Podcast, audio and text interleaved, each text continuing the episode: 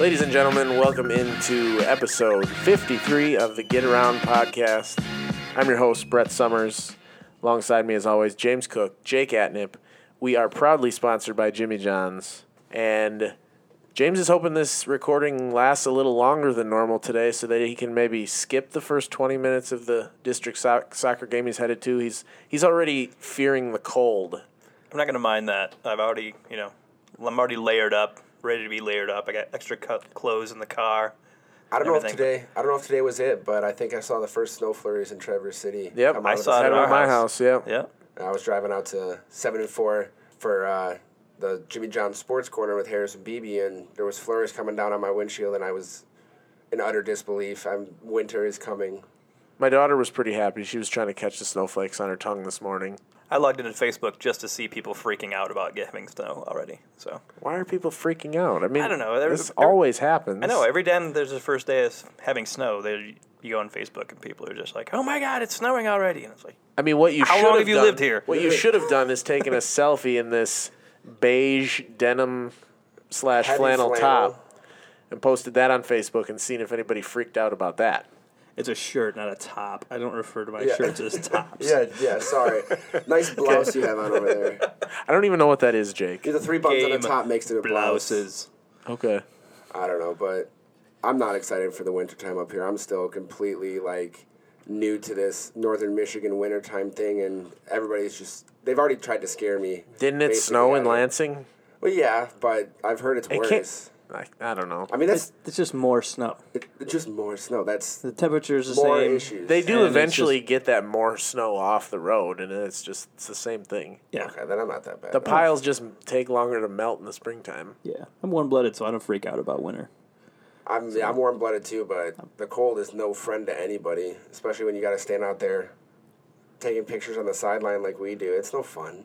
It's cold. Our yeah. photog, Jan, he I saw him at the Central Escanaba game Friday, and he had somewhere to be earlier in the day and didn't have a chance to drop back home. And so, I mean, he did that whole game with no gloves, no hat, and just basically had like a little sweater on. And I was like, dude, you must be freezing cold because I, I don't know, that game got out of hand, and I just decided not to go to the sideline. Yeah.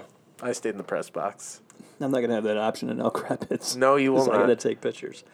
Hopefully, I'll be able to get two or three good pictures right away, and then I can just maybe just stop and go up in the press box. But I don't think that they their box is heated anyway. Well, I'd even planned on going down on the field. I think I told you before that game on Friday. I said, oh, first first long underwear game of the season, and then I just I sat up there and ate chicken wings and yeah, had, I, had a good time. I did I did long underwear on Friday and Saturday, and when it was Saturday during the day, I was actually surprised that it got a little bit warmer. But I went out and I was like, yeah, I would rather be in that press box. Literally the entire game. I did the whole first half out on the side of the field, and I went up to the press box. The only thing that stunk is that they had, like, spicy garlic, like, really hot Buffalo Wild Wings. Mm. So I was in my long underwear and, like, double layered up, and I started eating these hot wings. Up you started to sweat? Oh, my God. Baking in the sun, starting to sweat. Just, oh, my God. I thought I was going to be safe, you know what I'm saying, wearing more clothes in the cold so I wouldn't be sweating. No. I wore, ate the hot wings, and it was over with. You've admitted to... being a heavy sweater, you, did, you didn't make it through the, your long johns and your no, outerwear. No, I, I had I had three layers on, I believe, uh, including blue only made jeans. It through the first two. Yeah, the blue. I don't nor, I don't think I normally sweat through blue jeans. I think that would be a bit of a, that would be a bit of a accomplishment. But uh, yeah, the hot wings got me on Saturday. All right, we've got a good show lined up for you today. As we already alluded to, soccer districts are getting started, so we'll pick our favorites to escape with district championships, talk a little bit about who may have a shot at winning a state title, maybe some upset specials. We've got an interview with Leland's Cobe Lund, which we recorded last week. Now, barring a shocking Monday upset, North Bay yeah. over Leland. That would be the most um, shocking upset of our time. I mean, regardless, you know, if... if Irregardless. Okay, Brendan. If uh, regardless who wins that game, it's a good interview. We don't really talk about the playoffs necessarily a whole lot, but it's a, a good chat with Cobe. He, of course, of the numerous nominations to the Get Around Hall of Fame, as well as numerous denials. But he finally made it in a couple weeks ago, and we wanted to have him on the show, and Uh, he was a great guest. After that, we will jump into the bulletin board, do a little football action since we did not have a Get Around After Dark following week eight. And, of course, state finals golf, state finals tennis, a lot going on, especially as some of these seasons are already winding down.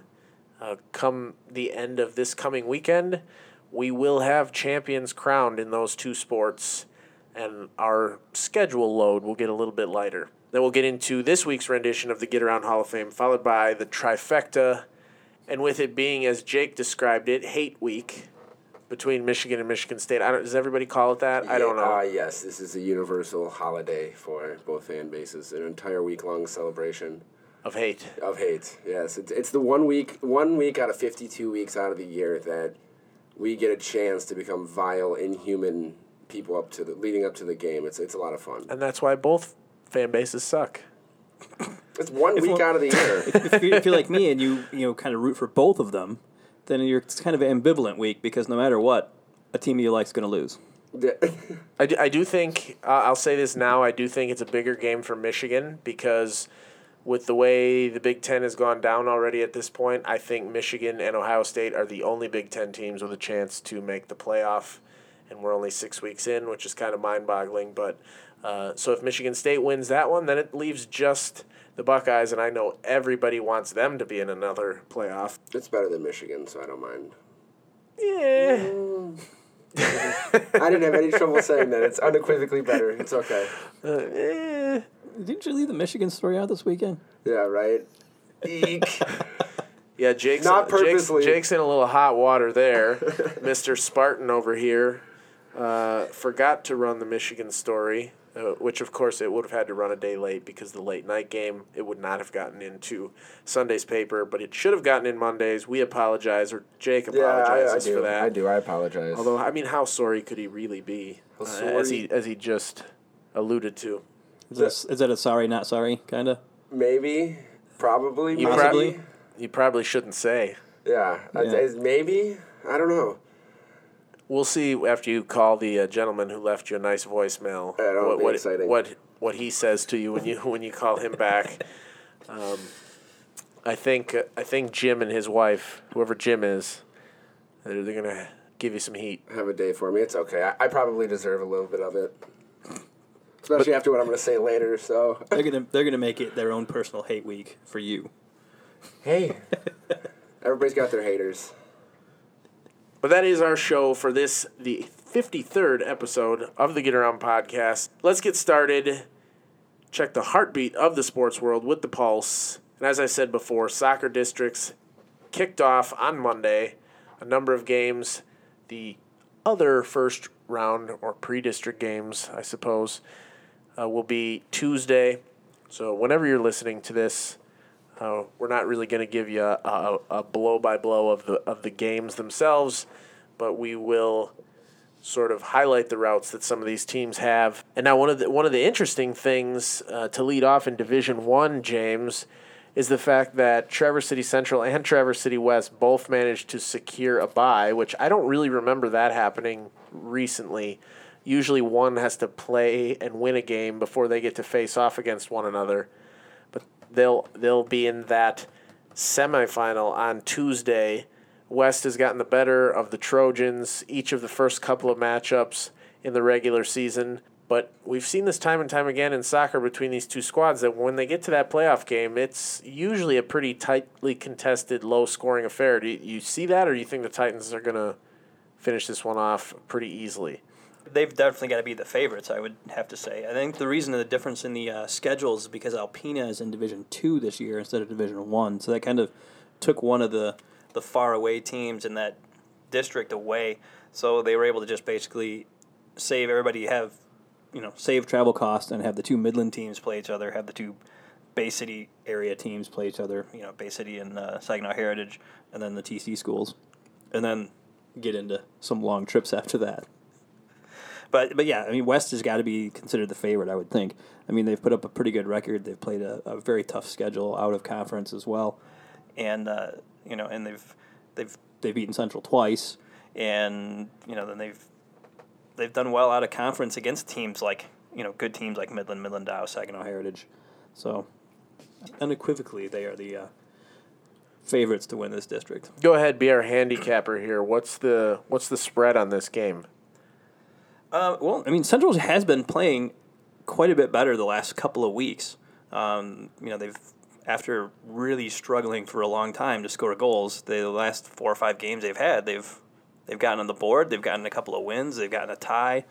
You know, so I think this one will be, I don't know if it'll be a blowout or anything. I mean, the the first two games weren't, or the last one, I mean, wasn't. The first, uh, both of them. Both the first two were only three oh games. Uh, yeah, three oh games, all, all the yeah. goals scored in the half, second half. Mm-hmm. So, I mean, I don't think it'll be a, a blowout again either. Um, it it kind of depends on whether Central decides to play a little more defensive like they did in those games to keep it close and then hope in the second half they can break through and get some, or if they decide that, you know, hey, we've been, our offense has kind of come together a little bit this last couple weeks, so we're going to go kind of straight up. And that might be the difference in this game, whether it, it goes one way or the other. Well, no disrespect to Central, but uh, in addition to West being the obvious favorite in this game, I'm, I I just can't really give Central too much of a chance, if any. Uh, even, I mean, even with their improved play here over the last few weeks of the season. Jake, do you think Central can win this game? I mean, no. I'm, I'll go ahead and be the odds maker since James didn't put a flat one out there. And since it was three oh the first two games, I'll put the, the line at three and say that Traverse City West will probably come away with this pretty handily. As James mentioned before, in Division two, Alpena plays at Petoskey. That's actually a seven-team district. Uh, Gaylord also there. They get the first-round bye and will play the Alpena-Petoskey winner. In Division three, now this is, you know, a, a district that I'm really looking at. You've got Kalkaska, Cheboygan, Kingsley at Elk Rapids, Grayling at Boyne City, and Benzie Central at T C. Christian. It's probably the most loaded district in terms of our area teams. But I think Elk Rapids probably stands head and shoulders above the rest in terms of being able to escape that district. You know, Kingsley, Boyne City are maybe the... Uh, You know, the runners-up, if you will, in that one. But don't forget about T C. Christian, too. T C. Christian definitely could be able to, you know, maybe be one of those upset picks out of one of these uh, district district final games. That's true. And they have, you know, goalkeeping. Postseason always comes down to goalkeeping. And you you mentioned the Sabres. They do have Thomas Hardy, who has a number of shutouts on the season. Maybe not as many as Elk Rapids' Ethan Pike. But uh, probably definitely not. But teams like that that have that kind of stellar goalkeeping at this point in the year certainly have a pretty good shot. And Christian is young, and they play a Benzie team that's, you know, been improving this season too. So if they get by that hurdle, I think then then you kind of look at them as a team that, uh, you know, they're going to get the Grayling Boyne winner in the second round, and you know that could be a winnable game for them. Getting to the finals, I think for this young of a team would be a pretty good, pretty good get in the playoffs. Division four at Charlevoix. Got the Raiders taking on Burt Lake and Leland at North Bay. And then the Division four district at Big Rapids Crossroads, Walkerville at Buckley, Lakeview at Big Rapids Crossroads, Pine River at McBain, Buckley the only area team in that one.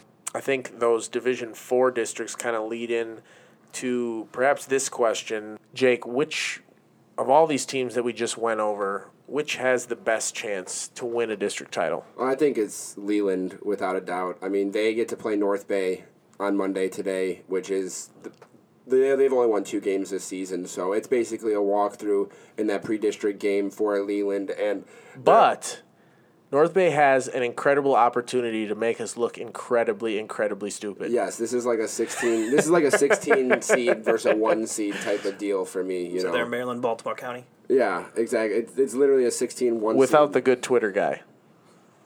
Still, they, I mean, they don't have the same mascot either, but, I mean, they don't have a mascot at all, do they?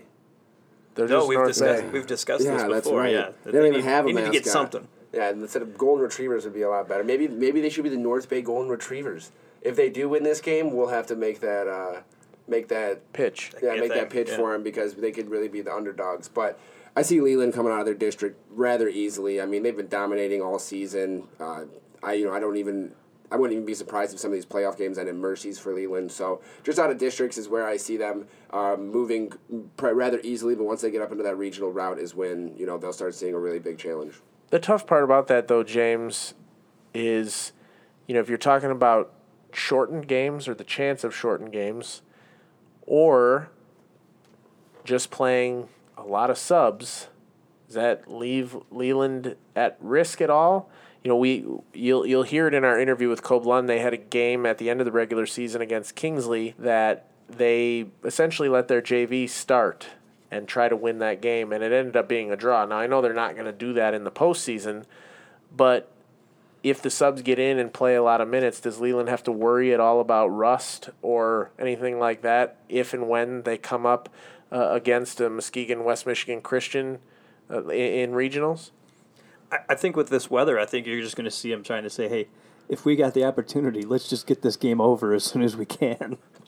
If you have temperatures in the forties and supposedly possibly even out into the thirties in the, later in the evening sometimes this week, I if think, I'm a coach, yeah. I'm just saying, let's just get out of here. I, let's just out. score eight and get done. Keep the bus running.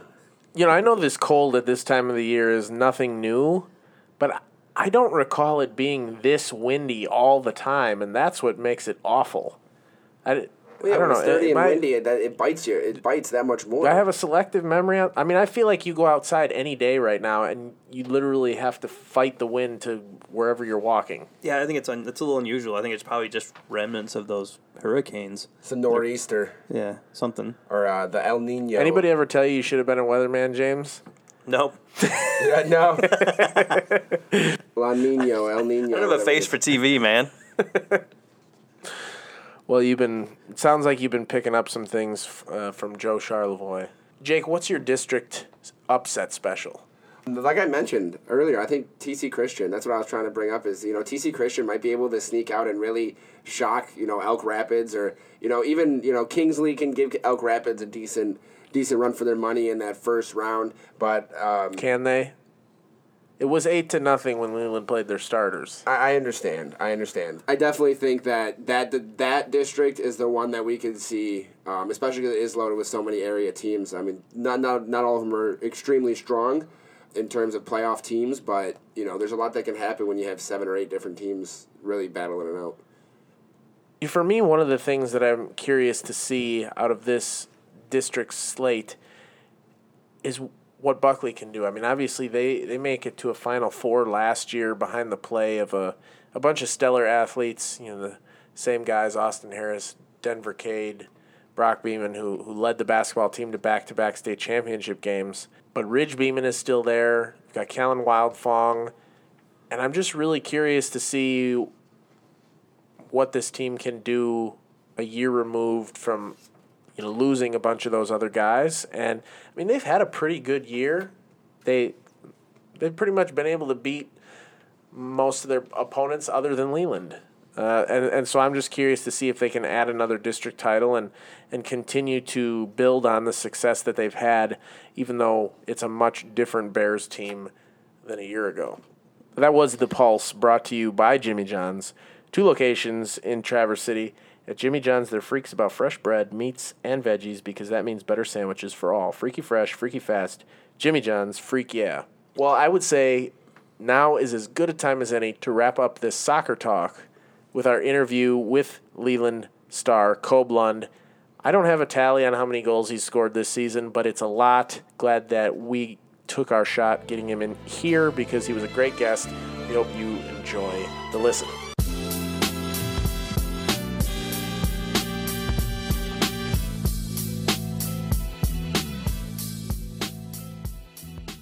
I'm pleased to welcome in Leland's Cobe Lund into the Get Around Podcast studio today. Cobe joins us after Leland has wrapped up a Northwest Conference Soccer Championship and looks forward to a big run through the postseason. But before we get there, Cobe, uh, thank you so much for being here, and hope the, the drive down was all right for you. Yeah, it was fine. Thank you for having me. Appreciate it. So before we get into the season, you, uh, you've only been at Leland the last two seasons now. You transferred from Traverse City West. What exactly led to the transfer from Titan to Comet? Well, let's see. A little background history. I grew up in Leland after moving from Grand Haven since I was three years old. So I went to preschool, some elementary, with a lot of the guys there. So I'd grown up with them, and I was, like, really close with them. So, I mean, in the summer, or in the summers, that's, like, mostly the guys I hang out with, I'd say. And we also had moved out of our Traverse City condo, and it just seemed pretty logical to just...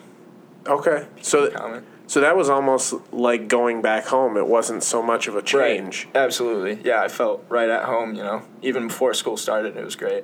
Both programs, obviously successful, West and Leland. Absolutely. You were playing for the Titans J V team, correct, in your time? I mean, I had played for the J V a few games when I was a freshman. But okay, I was, but you I did was, get bumped up. I was dual rostered. Okay. So I played, I tend to play... like a half or so on the J V if they wanted me to play, and also most of the time play on the varsity after.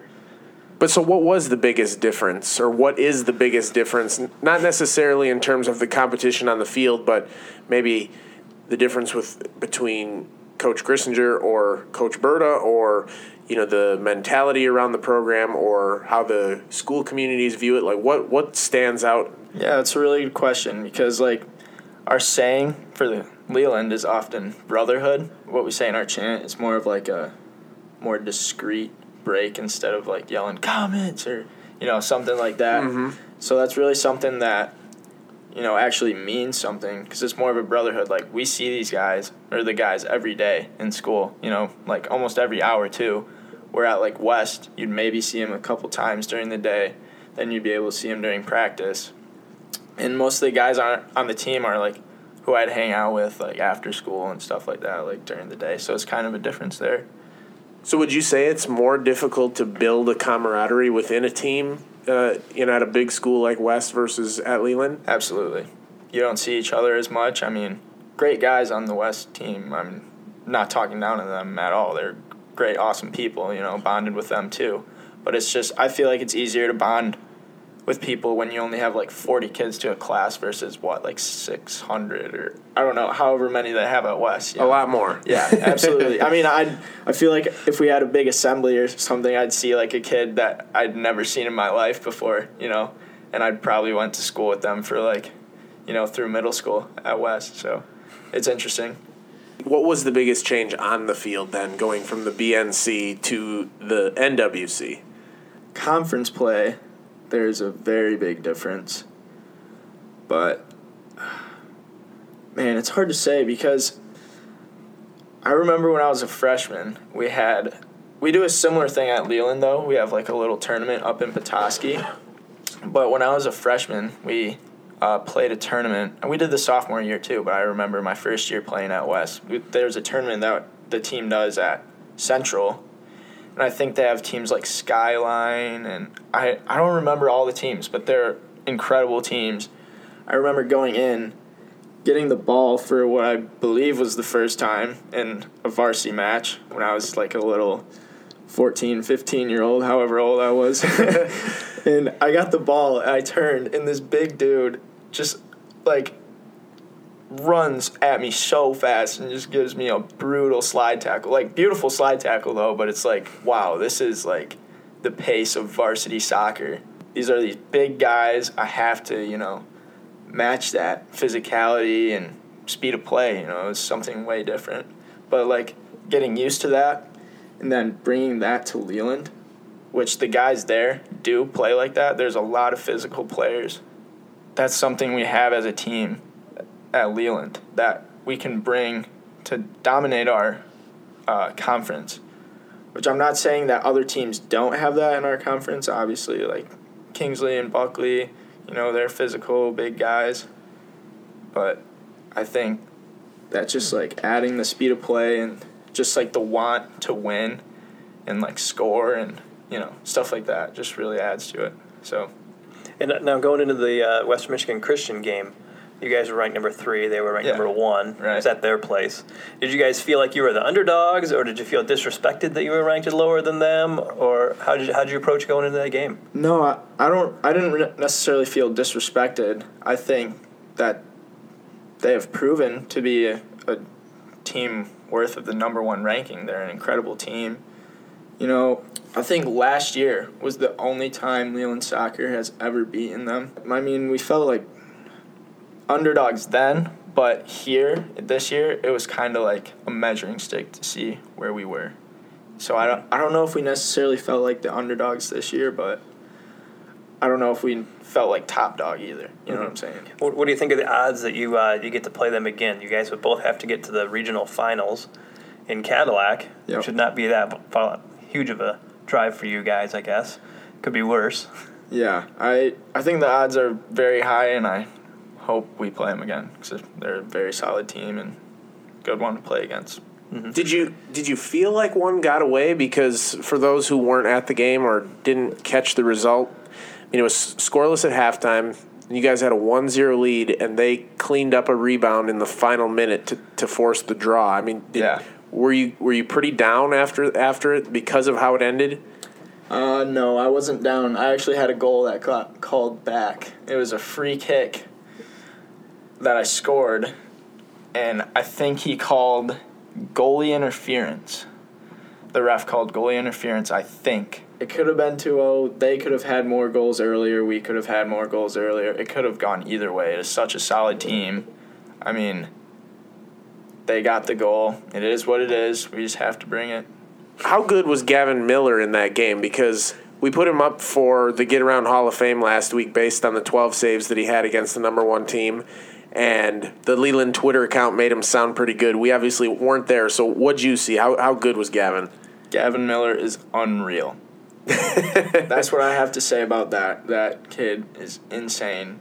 Even in practice, I'll just, like, jokingly yell at him because he'll make, like, a save. I'll be like, Gavin, like, why did you save that? Like, something like that, but it's funny. He can just pull off some incredible saves, and I was really proud of the performance he gave that game. It's awesome to see, for is sure. He, is he related to Garrett? Yeah. Probably? Uh, yeah. Yeah, okay.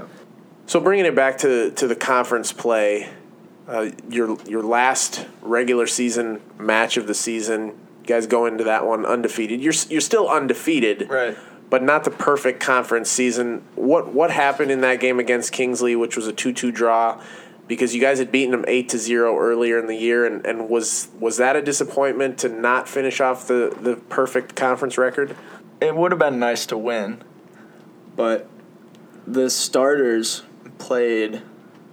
I think it was a little under two minutes on the clock when we went in. In the second half, we let the younger guys start and play the game. And our deal was, so we have the younger guys starting, and they get to play the whole half. And it, by, I forget what time it was, but if it was like they weren't winning by that time, then we were going to go in, the starters. And they were winning. Oh. So we didn't get to go in, but it was two one. And then Kingsley scored in like... like a little under two minutes left. So we went in and tried to get one, but didn't happen, but that's all right. Is that a good thing now that it's the postseason? I mean, does it kind of force you guys to refocus, even though that wasn't necessarily your typical game situation? Absolutely, because I feel like the main reason we did that is because we so we could all be healthy, have our starters healthy, and it was a good opportunity to get the younger guys some playing time. But... and you beat them eight to nothing the, the last time you played them, I think, right? Yeah, yeah, it was eight yeah. nothing. But yeah, I'm glad that we're all healthy and, I mean, didn't get injured that game. But I was gonna say, I'm surprised you didn't cover that game against Kingsley because every time you go to a soccer game, it's a tie. It's true. I I have this knack for it, and it drives me crazy because it's probably my least favorite thing about the sport of soccer. Yeah. I I I hate ties. Right. I hate, I just hate ties. So yeah. I think I wrote a thirty-inch gamer on a tie one time. You did, I remember. So you you guys have pretty much blown everybody out this season. eleven shutouts. fourteen times you've scored five goals or more. Are you guys that good, or have the number of times you've been tested been limited? I'd say it's a mix of both. We have a very, very solid squad, in my opinion. I mean, we were hanging with Cadillac earlier in the season when we had the boys in. I mean, like like I was saying, W M C was kind of the measuring stick, like, as far as where our talent was, and I think we got a good answer from that, that we're, you know, ready to compete and can compete. with the big guys downstate, you know. Going back but, to that, that actually may have played out fairly well for you if that had been a postseason game or a, a game where you go to a shootout instead yeah. of a tie. Right. You had to uh, feel pretty good with the with your goalie, and then obviously, you know, guys like you going up there in the shootout situation. It was, so has Cadillac kind of been your guys' boogeyman? I think you guys only have, like, what, one loss this season, and, and one of the ties early was them two for some reason, wasn't it? Yeah, we played Cadillac. And it must have been in a tournament or something to play them twice early? We played them in our tournament at home and lost to them, and then we played them at a tournament in Elk Rapids and tied them. I feel like we played them earlier in Petoskey, but we had around, like, half of our players missing. Like, I was out. I think Nick was out. Michael, I don't even think, was in yet. Like, we had a lot of our squad gone. I don't even know if we played them in Petoskey. I kind of forget, but... Just blocking that one out. Yeah, I guess so. Kind of that tournament in general, but that was all right. It was our first, like, show, and... Again, it was kind of like a thing where, I mean, we almost had to play most of our younger guys since there were so many people, like, out with injuries. I had this really weird injury on my thigh earlier in the season that I got over, which was nice, but that kind of hindered me. Okay, really weird. You you got to elaborate on that a little bit. Okay, so I really like to do flips. And, like, you're just I've, walking... I just, across the street, and you'll just... I've done a flip. What's the road called that goes... Front, front Street, right here? I've or? done a flip on Front Street before. But I was doing a flip on the beach. I think it was the day before tryouts. And there's, like, a big, like, sharp log sticking out of the sand that I did not know I was about to land on.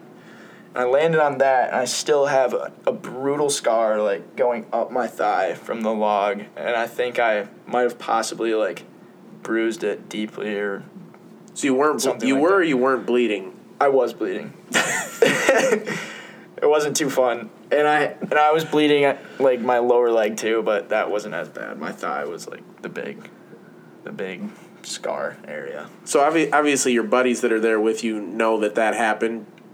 Did when you went to tryouts, did you tell anybody? Did you tell coach, or did you just bandage it up and gut it out? It it came out eventually that I did a flip and at, up. at tryouts or oh I after I the did fact? I could not oh, you couldn't play on that. No, it was brutal. I mean, I might have been able to, but at the time I didn't know if I had like I didn't know that it was just like a. I feel like it was a little more than a scrape. Let's put it. But it might have been. I feel like it was a deep bruise because I went to the doctor for it eventually just to make sure it wasn't like pulled or torn or anything, but it wasn't, so that's cool. So do you ever experiment with the flip throw-in? No, I have not, but I've done it as a celebration. Not flip throw-in, but a flip. How, have you ever, you've never even tried it? No. No? I feel like I probably should. It might work, but we already have, when they ball, his throw-in is unreal. That can get the distance, so yeah. I don't know. They can't do they can't do a flip throw into yourself. Yeah, that would be impressive. You have to throw and, it really high. Yeah, just about straight up. But, oh well.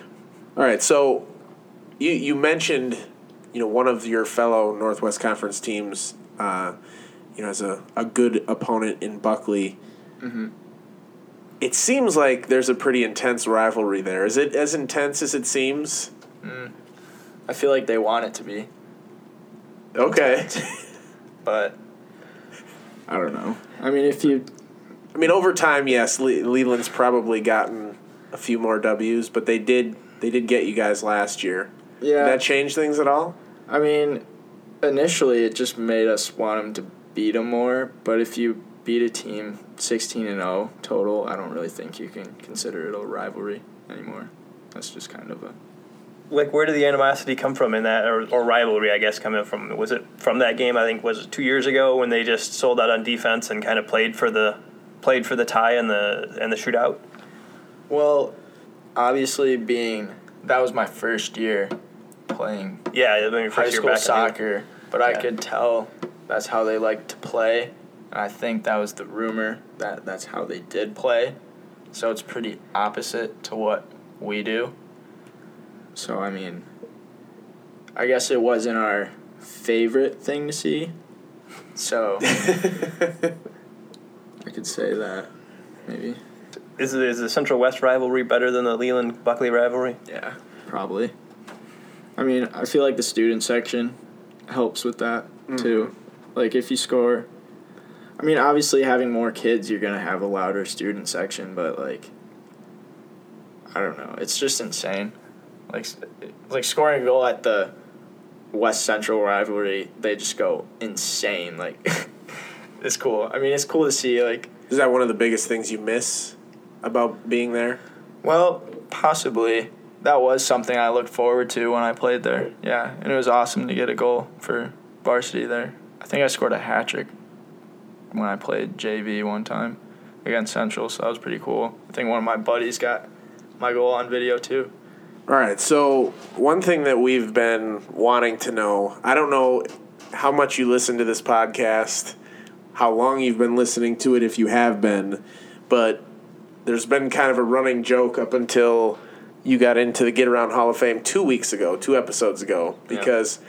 last year you had a really great run where you were being put up for it three, four weeks in a row, but lo- lost the vote every time. Did yeah. you Did you even know that was going on? Well, I think my parents brought it up to me. I mean, they, they showed me the podcast, send me the links and stuff like that, so I get to listen to them, so that's cool. And I guess they they were kind of telling me about it, and I was like, oh, you know. I mean, it happens, and I'm appreciative. I'm in it now, but... Yeah, yeah, you, uh, you're the first to have ever sent a thank you letter, so, you know, you're a classy yeah, guy. Appreciate, well, appreciate it. So then my second question is, do you know who Brendan Quealy is? I don't. I don't know. That's the right answer. Is that bad? No, no. Well, it's only bad. It's only bad for him. Okay. He, he, last year, he he kept nominating you for the, for oh, the Hall of Fame. Was that him? And then, yeah, yeah.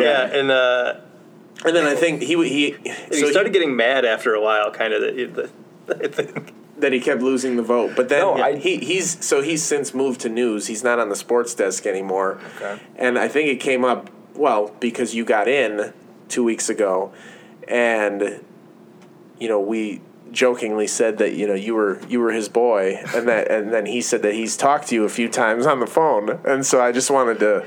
Wanted to see, wanted to see what you said because I thought that was pretty funny. I'm going to take credit for that though because I think I put him up that week. Oh, for sure. So I'm going to steal. I'm going to steal Brendan's thunder. All right. Well, thank you, and thank you, Brendan. All right. So to wrap up this visit with Leland's Cobe Lund, uh, we always do something fun with the guests called the Wheelhouse. It's just five quick. Kind of rapid fire questions. We may or may not ask you to elaborate, but it's kind of a little, even though it's scripted, it's off the script of kind of where this conversation's gone so far. So first one, what other sport would you play if, you know, without soccer? Because you are just, soccer's it for you, right? Organized sport? Like yes. High school? Yeah. Probably yeah. Basketball. Okay. I'm quite the baller. Not really, but I'm pretty short, but I like to... I'd like to think of myself as a decent basketball player, but I'm pretty short compared to some of the guys out there. Probably. You tried going one-on-one at all with Garrett Miller? No, but I've gone one-on-one against uh, Grayson Carlson. If do you know who that is? Big six eight guy. About I don't know. I think he's six eight. I actually beat him too, which is pretty cool. All right, so yeah, you got you got some chops. Yeah, and I worked at a, a day camp. Played basketball a lot, and I don't know if you've I don't know if you know Josh Roman. He used to play yeah. at West. Yeah, and yeah, he's yeah. super good. I'm a coworker with him, so we'd you know play ball. And Dalen Irvine, he played for Sutton's Bay or Northport. I forget, but he's also really good. So mm-hmm. It's cool. Yeah, I got one to throw in too. Okay, so you might have six questions. That's six fine. questions. No worries. Who's your favorite soccer player? Ronaldo, Cristiano Ronaldo. That was really fast. Easy. James, go ahead, throw yours really in good. Here in the middle. Okay. Uh, approximate percentage of the time that the opposing uh, announcer says Kobe. So many times. Like, okay, so they've probably gotten it right away, like, maybe a few times out of all the away games I've played. And obviously home, they've said it right. But every time at home? I mean, I think so. I, I hope so. But, yeah, not very, not very often do they get it right away, but that's fine. All right, so this came up a little bit ago as far as my opinion, but would you eliminate draws from soccer if you could? If your answer's no, I want to know why. I would say yes. I'd like to eliminate them because is there any other sport where you can end in a draw? Well, football. Unfortunately, the N F L you can. It's happened twice this year. Really? Okay. Yeah, because they play the whole overtime period, and if nobody gets okay. ahead. Yeah, that needs to end there, too. That, but, that, that, that, that, well, yeah, a tie, a tie ender would be very nice, I think. Who'd you pull for in the World Cup this last summer? Well, I wanted Ronaldo to carry Portugal, and I thought he proved that he could do that by scoring a hat-trick against Spain. I was going absolutely crazy when he scored that free kick. Like, that was crazy.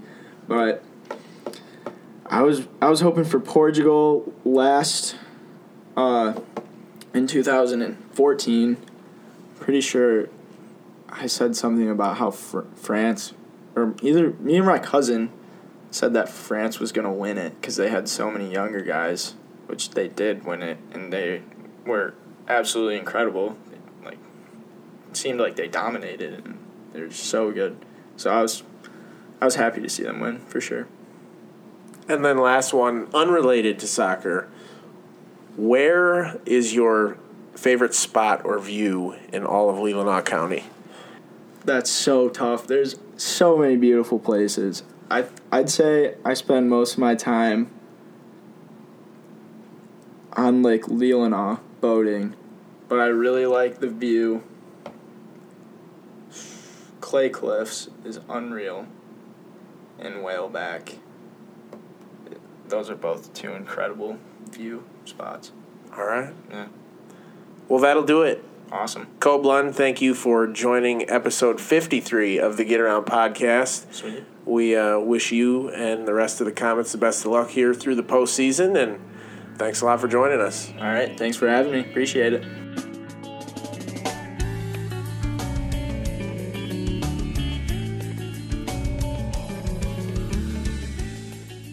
Another big thank you to Leland's Cobe Lund for joining the Get Around in studio.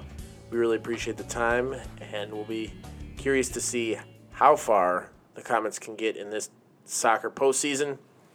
Let's move on to the bulletin board real quick. We've got a lot of items that we'll spend a little bit of time on each, trying to run through these and glean the most interesting nuggets from each. We'll start with football. Friday and Saturday, because we had a bunch of games both days, uh, was pretty interesting as far as the Big North was concerned. Escanaba made the two hundred sixty-plus mile trip to Thirlby Field on Friday. Of course, Escanaba was ranked in Division four. Central, I believe, was ranked in Division two and playing at home. And I think most expected the Trojans, while it wouldn't be a blowout, it would be a Central victory, and that wasn't the case. And I was there covering that game. My biggest takeaway from that game was I just I didn't recognize the team that I was watching play. Central racked up over four hundred yards of offense, but they still only put twenty-one points on the board, thirty-eight to twenty-one. They looked kind of lost at times. The defense couldn't get off the field. I think Escanaba was six for ten on third downs, and I mean their their skill players just looked better than Central's skill players on Friday night, and that, that really surprised me, and and the fact that the defense couldn't couldn't slow Escanaba down, that, that surprised me too. They're going to have to get off to faster starts. They had, yet again, a first possession of the game where they marched down inside the ten and turned it over on downs. Especially come playoffs, you can't, you, you can't get inside the ten and not get any points. And you got to quit turning the ball over. I think they had four turnovers on Friday against Escanaba. So just a lot of mistakes that they that they have to clean up, and then maybe you know maybe they will get back to a little bit more of that juggernaut mode that we've we've seen time and time again. Well, and you mentioned they that Central was ranked. They were. That's the correct That's the correct uh, use, use of the word there, yeah, yes, because they tense. are no longer ranked in the uh, top ten in Division two. And uh, if I if I recall the email correctly, I don't know that they got a single vote this week anymore. Well, that wouldn't that, that wouldn't game. really surprise me at all. You know, one thing that Sugars did allude to after the game was that Tobin, Schwanakee quarterback, had kind of addressed the team in the immediate aftermath of that loss and basically imploring everybody else that, like, okay, this is the game that we have to learn from. This is we have to use this game to better ourselves for the postseason. And he's right. If they can't do that, it's going to be a quick out. And unfortunately for Central, that loss almost certainly cost them a home playoff game. Jake, you didn't get to see the West game, but it didn't lack for drama. I'm sure you wish you could have. No, I do. I wish. I really wish I could have been in that game. But, you know, we talked about this leading in, that the Titans didn't have a cakewalk the last two weeks of the season against Gaylord and against Petoskey. And the Blue Devils gave the Titans all they could handle at Thurlby on Saturday, seventeen to sixteen. In, in overtime, nonetheless. Yeah, in overtime, win for West. And Gaylord went for two yeah, to, to try to the win, win the game rather than going to a second overtime period. What was the sense that you got from Coach Greg Vaughn when he called? He wasn't, I would say, extremely happy with the outcome. Uh, he told me definitely Gaylord was the first team that was able to kind of beat West at their own game, with Cade Foster being able to just kind of pound the ball through West defense. On the first drive of the game, they were able to drive it all the way down and score, which kind of put West on their heels, something they weren't really quite used to, getting punched in the mouth so early. But like I said, over the last few weeks, I still wasn't completely convinced that West was going to walk, quote-unquote, walk away with the Big North Conference, and this just proved me right, knowing these are all going to be close games. They're all going to be nail-biters. I mean, they still only allowed sixteen points, but I mean, when it comes down to overtime and Gaylord making that choice, they're when they're playing with their backs against the wall for an automatic playoff berth, saying, hey, we're either going to get this or we're not.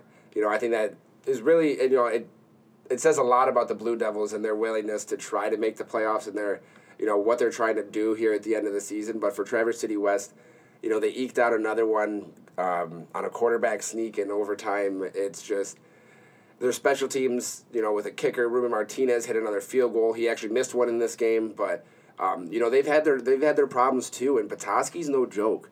That's the big thing, is that Petos- them coming up with Petoskey. Petoskey, if they beat T C West, they will have a share of the Big North Conference title. You know, they've only have they only have one loss to Traverse City Central so far this year, but they've only lost to good teams. With, so it could end up still being a three-way tie at the top. Yeah, it could, exactly. I mean, West did clinch a share with their win over uh, Gaylord this past weekend, but at the very least, this is actually a really big Big North Conference game at the end of the year against a five and three Petoskey team and a six and two Traverse City West team, and both of those teams, their losses have come against really good opponents. So that's the big thing is, you know, Petoskey is lost against Traverse City Central, Mount Pleasant, and Escanaba. We just talked about two of those three teams, and Mount Pleasant's eight and oh. So this isn't, once again, this isn't going to be a cakewalk for the Titans to win the Big North Conference. We're going to stick with you, Jake, because you did get out to a game on Friday, and that was an eight-man special.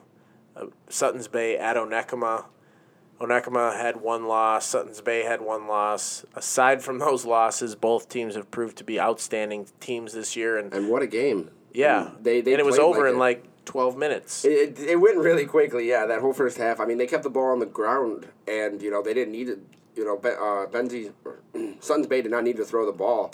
Um, I mean, they probably needed to, but they really couldn't.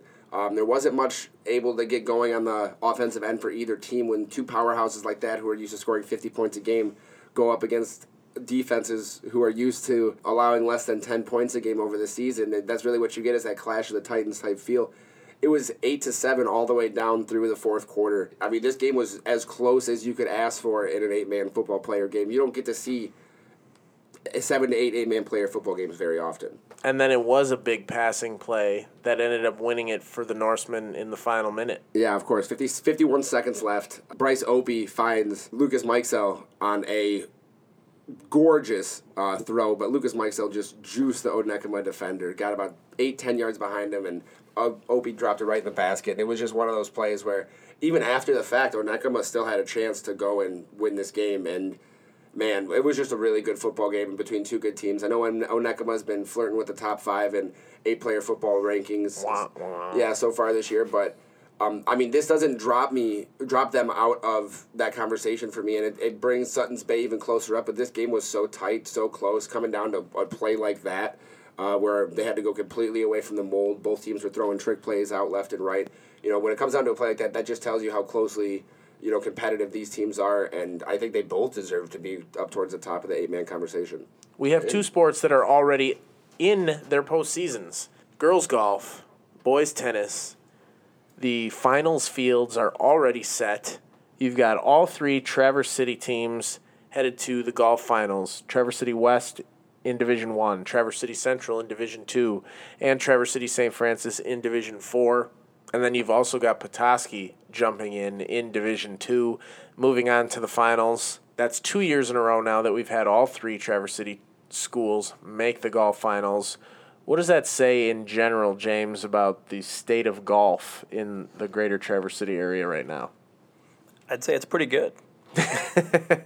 Central has been consistently good over the last long period of time. I mean, just making the state finals on a regular basis.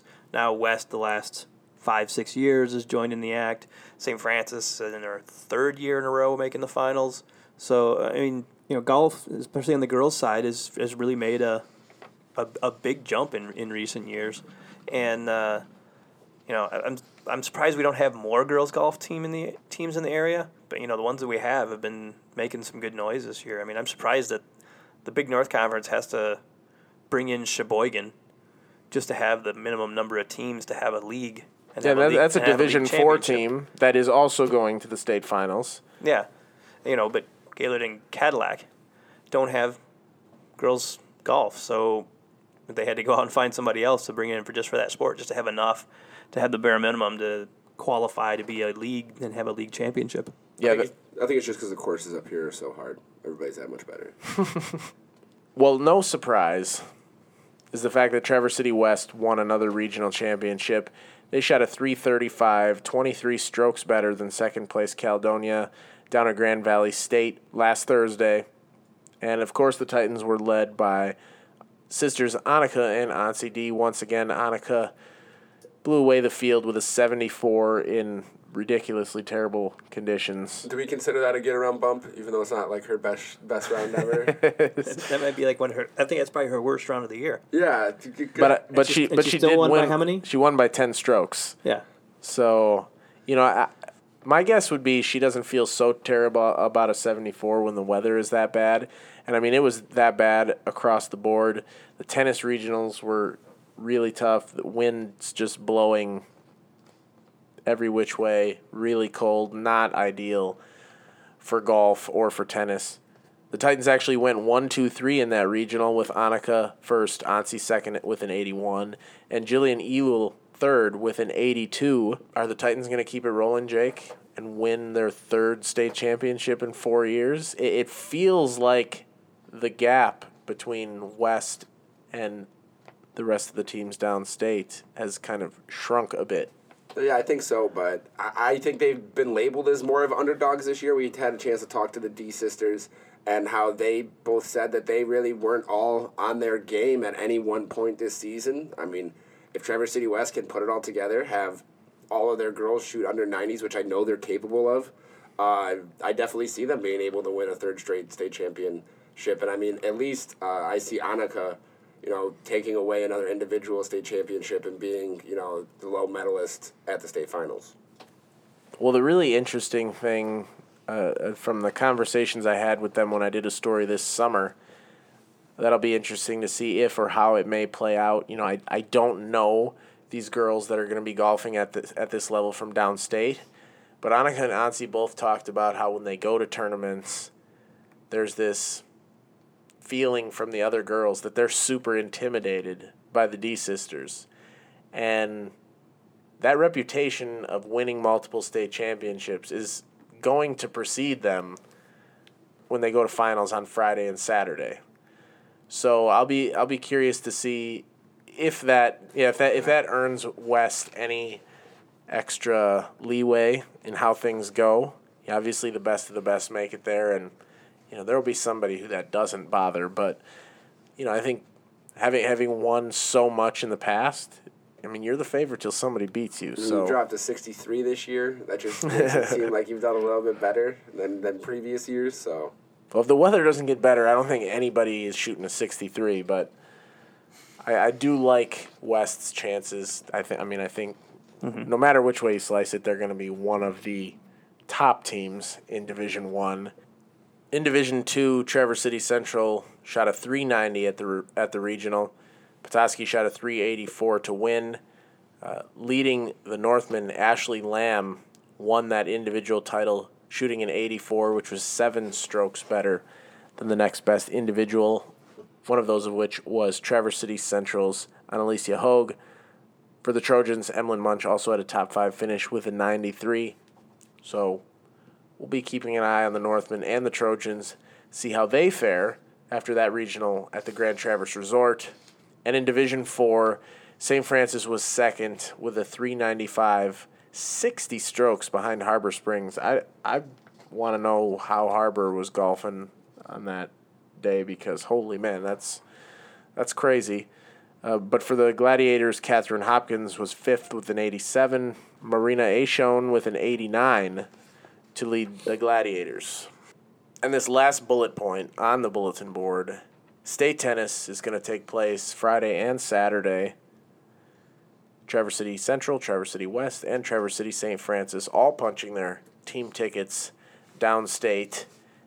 But none was perhaps a bigger surprise, maybe not in getting there, but in how they got there, than Traverse City West because they won the school's first regional tennis championship. Not their first trip to state finals, but their first regional tennis championship in program history.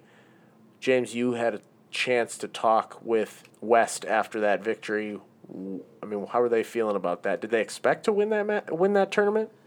I don't know if they went in expecting to win it. I think they went in thinking there was a decent chance that they could qualify for the finals. Uh, I, you know, when I talked to uh, Jason Carmine one time in passing earlier in the in the week, he had said that it was looking decent for, for West to be able to qualify for the finals because they got some pretty decent seeds in the coaches' meeting and stuff. But but he wasn't talking regional championship either. Uh, so they pulled that off. They pulled out. Ed Bernard got regional coach of the year, um, which I think is probably pretty pretty justified in pulling something off like that, that uh, winning your first regional championship in school history. And then and West won a, a pretty good amount of the flights in that regional as well. Yeah, they won half of them, and I was going to say it, it it was because of their doubles play. West won that regional with eighteen points. Grand Blanc was second with seventeen, and West won all four doubles championships, one through four, brought them home. They didn't win any singles titles. Those all went to Grand Blanc, and the difference between the two went to West's three and four singles and Grand Blanc's two, three, and four doubles, Grand Blanc only winning one match in each of those, and West three and four singles players each picking up a pair. So that's that was where the difference came from. So congratulations to the Titans. Moving on to the state finals. Traverse City Central earned a co-regional championship with Midland Dow. The Trojans had five flight runners-up and three flight champions in that match, all four singles. Hayden McNamara, Matt Henkel, Matt Failer, Ryan O'Connor, those were all runners-up in singles. Brian Grams and Drew Humphrey was the runner-up in three doubles. But the flight champion teams of one, two, and four doubles for the Trojans is what really helped Central earn that co-championship. Chase Burden and James Turner, Austin Schultz and Nick Summerfield, and Kevin Lyon and Jackson Wade. This isn't new territory for the Trojans at all to be advancing to the state finals in tennis. Yeah, then Brett, you were at you were at the Saint Francis tennis finals or regional I, finals. So I was, and that one was not as close as either of the other two. Uh, Saint Francis ran away with that one, uh, twenty-nine points. Ludington was next closest with twenty-one. Seven flights winning regional championships en route to their eleventh consecutive regional title. It really wasn't close. There were still a number of players playing, and the Glads already knew they had that one wrapped up. And Saint Francis is ranked number two in the state in Division four right now. They're seemingly in this position year in and year out, whether you're talking about boys or girls, Ann Arbor Green Hills is sort of the boogeyman of Division Four tennis, and and the boogeyman that Saint Francis is going to try to knock off downstate on Friday and Saturday. It's sort of interesting. I mean, all year long, aside from a couple of those matches, either playing higher divisions or, or playing Green Hills like they did, I mean, Saint Francis is always the favorite, and now they kind of have to shift their mindset to being an underdog at the state finals. Number one singles, Andrew Grayling, he's pretty confident. He's uh, we've talked we we we'd like to get Andrew on as a guest at some point on this podcast. He actually told me that he likes pressure, that he he likes playing nervous, which I've heard people say they like pressure before, but the, the you know the fact that he said he likes to be nervous, I found interesting. He just said it it, it plays well to his game and uh, makes him play better.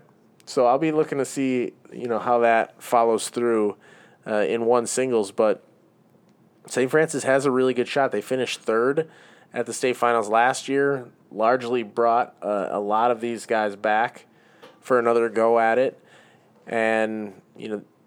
Assuming Paul Bandrowski keeps this whole ship rolling the ra- the way it has been for so many years, I mean, I think we're going to continue to see Saint Francis making these deep runs, but you feel like at some point they're going to find a way to bring home the hardware. And uh, Grayling at number one, Elliot Bandrowski at number two, and uh, you know the rest of that team, they've got a they've they've got a good shot. That bulletin board. Brought to you by Jimmy John's, two locations in Traverse City. Order a tasty sandwich today with the Jimmy John's app. Gentlemen, it's really hard to believe that we're already into our eighth induction of the Get Around Hall of Fame of this fall season. It's gone by really fast. It's gotten cold really fast. So this is our eighth class of nominees, and we're... We've got some good representation across the board here in a number of sports. Usually I would uh, I would kick over to James or Jake to present their candidate first, but since our bulletin board segues nicely into this version of the Get Around Hall of Fame, I'm going to go first, and I'm going to put up Saint Francis's Sean Navin, and I didn't bring this up before because I'm I wanted to do it now. Not only did he and his teammate Brendan Chouinard. Sorry, Brendan, I'm only putting Sean up for this award this week. There's good reason, though. There's, There's a good, good reason. reason. They they did win the regional championship at two doubles, but in doing so, in, in the victories that Navin and Chouinard both picked up, although the victories go a victory to each name, not just as a tandem, Sean became the all-time winningest doubles player in M H S A A history.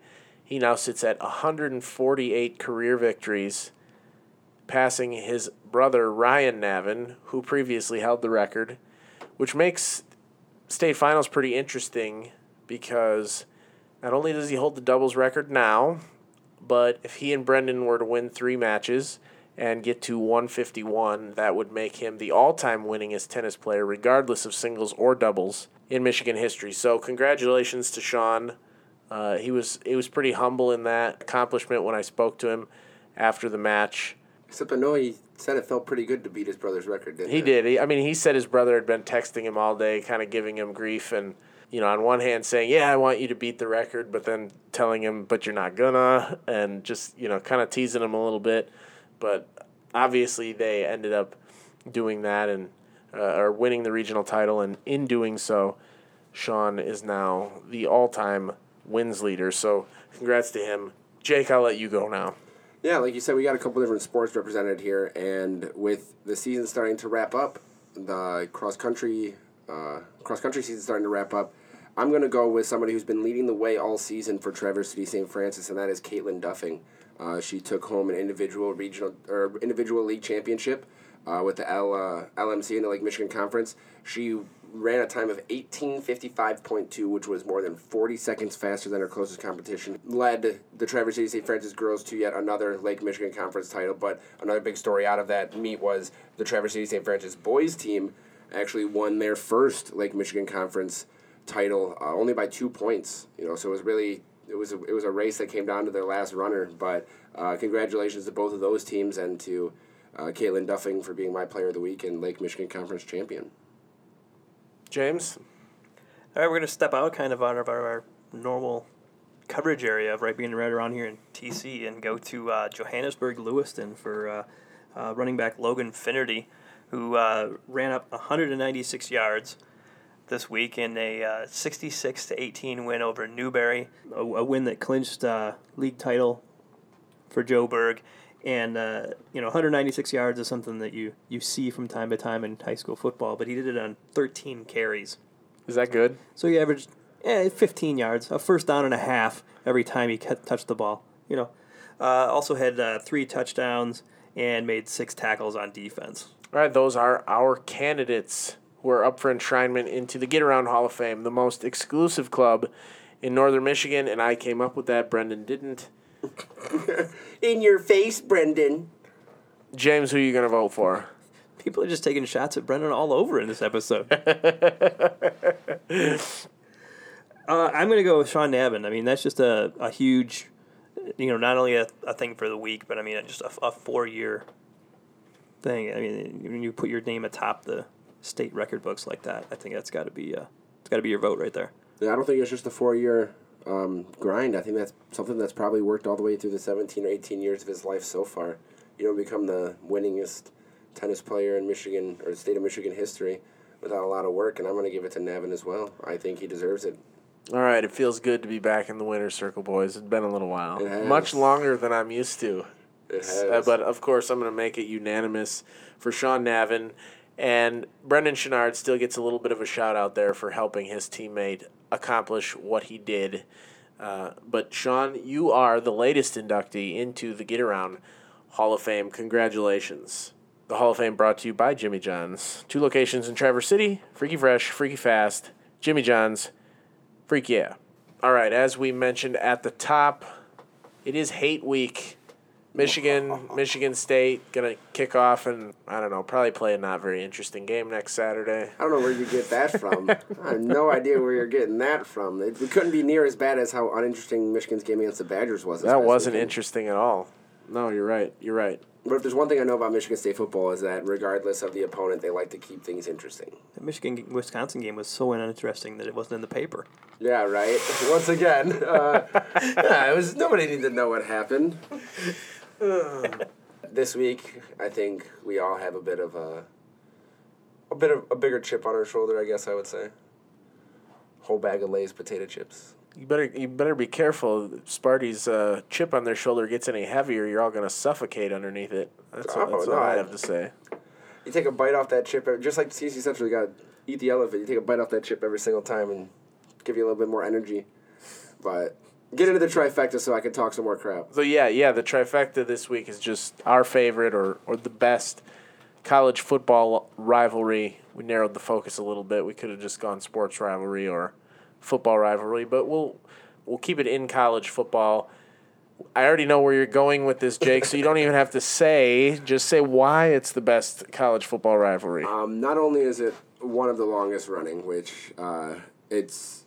It, there, there's so many implications, not just in football, uh, but across state, you know, across the state. Oh, my God, if you tell me this is life or death, I'm just going to throw I, I would, up all over I wouldn't, my microphone. I, it's not life or death, but, I mean, it, the bragging rights, I believe, in this rivalry are, they mean more than just about any other rivalry in college football. You know, only being seventy miles down the road from each other, and just in the state, it is always in family.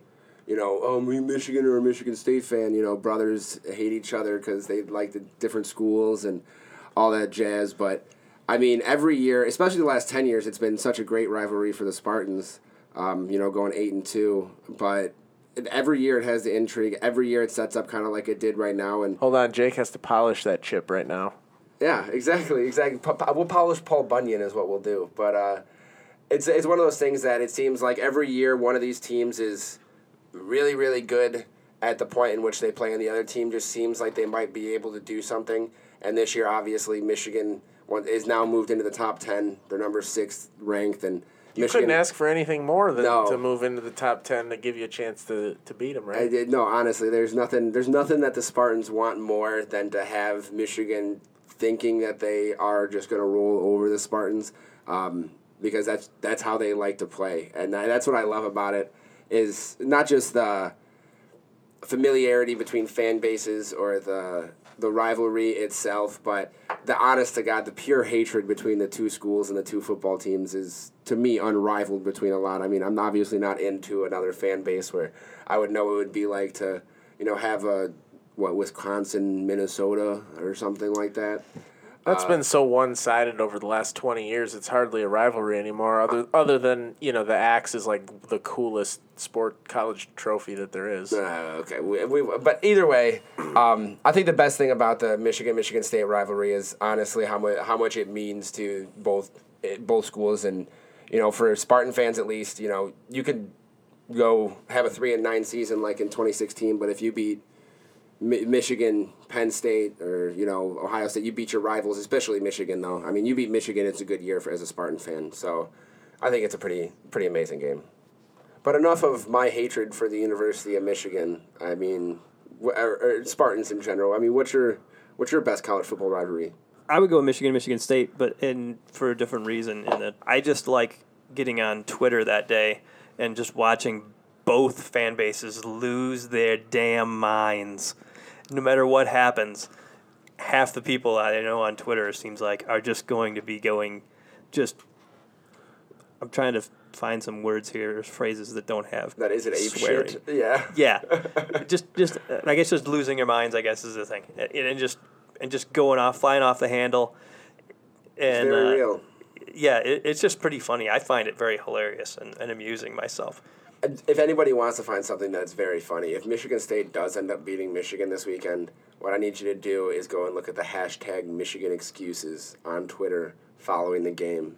Man, they will be hilarious. I already know, just with the stockpile of memes and such that I've seen uh, over the years, the Michigan Excuses uh, after Michigan State beats Michigan is probably one of the, or even after just Michigan loses in general, is probably one of the best Twitter hashtags across the across the board. Is there a couch burning hashtag? Hey, if that's what it takes, I don't mind. Well, if couches burn either way. Well, it does not. Nah, no, couches only burn when we win. Couches only burn when we win. Uh, are you sure? Yeah, couches only burn when we win. It's it's a good it's a He's it's a good young. celebration. They burn when we win. There's couch burning regardless. there, there's, they or burn, irregardless. They burn when we win. That's just like uh, Central saying, "Win or lose, we still booze." No, win or lose, fire to the couches. Probably. No, I, we won't. I guarantee there won't be a single burn couch if we if we lose to Michigan this weekend. If we win to Michigan, there'll be eighty or ninety. Because everybody will just immediately go to drowning their sorrows, and there won't be time for couch burning. Yeah, nobody want to gather in big groups and be mad at each other.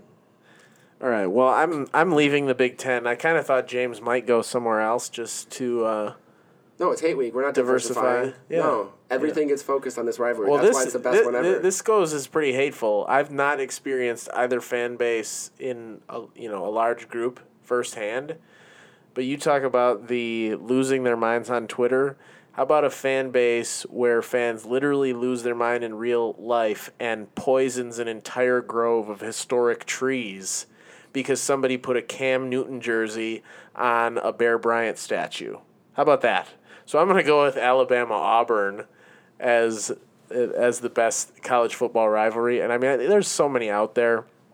Could have went Oklahoma-Texas or yeah, Red River. Uh, yeah, I mean, but the stupid stuff that has come out of that rivalry and how seriously it's literally life and death for them. It It's close. I mean, they we we Michigan State has people sit in front of the Spartan statue for literally nine days straight. I mean, to, this whole week. To, so speak, she, to speak to the power of, of that rivalry, that that specific example with Toomer's Corner and Harvey Updike poisoning those trees, that is the reason Paul Feinbaum exists in our lives. So, I mean, damn it. Yeah. You see the power yeah. it had? Nobody's happy about it, but it happened. I guess. It's still not better than Michigan, Michigan State. I haven't experienced either one of those rivalries, so... Man, I've been to a Michigan Michigan State game. You want to seriously? Let's go down. You, you don't work this weekend. We I mean we have golf finals and everything we're supposed to be covering. Let's just head down to East Lansing and I'll show you a good time. I've been thinking about making the trip just to make the trip, but I'm going down what next weekend for a four day weekend, and then I got I'm going to the Ohio State game on the tenth. So I really hope that we beat Michigan, so that way when I go to that Ohio State game, it's nitty-gritty. Like, we're trying to just rip everybody's hearts out of their chest. Play spoiler if you can't win it all. It's a lot of fun. All right, that wraps up episode fifty-three. We have yet to officially decide the winner of two Jimmy John's sandwiches for sharing, interacting with, retweeting last week's episode, episode fifty-two, with Kingsley volleyball player Jessica Leffler. But you can win two sandwiches with this episode by sharing, liking, retweeting, uh, whatever your social media channel you prefer. Help us get the podcast out there so more of you can become Audible viewers. That's what we'd like. You can find us on Facebook, facebook.com slash TCRE Sports. We are at T C R E Sports on Twitter. And you can find us individually as well. I'm at B A Sports Writer, James Cook at James Cook fourteen, and Jake at Jake Atnip. We appreciate you listening to this episode of The Get Around. We had a lot of fun. Hopefully you did too. Have a good one.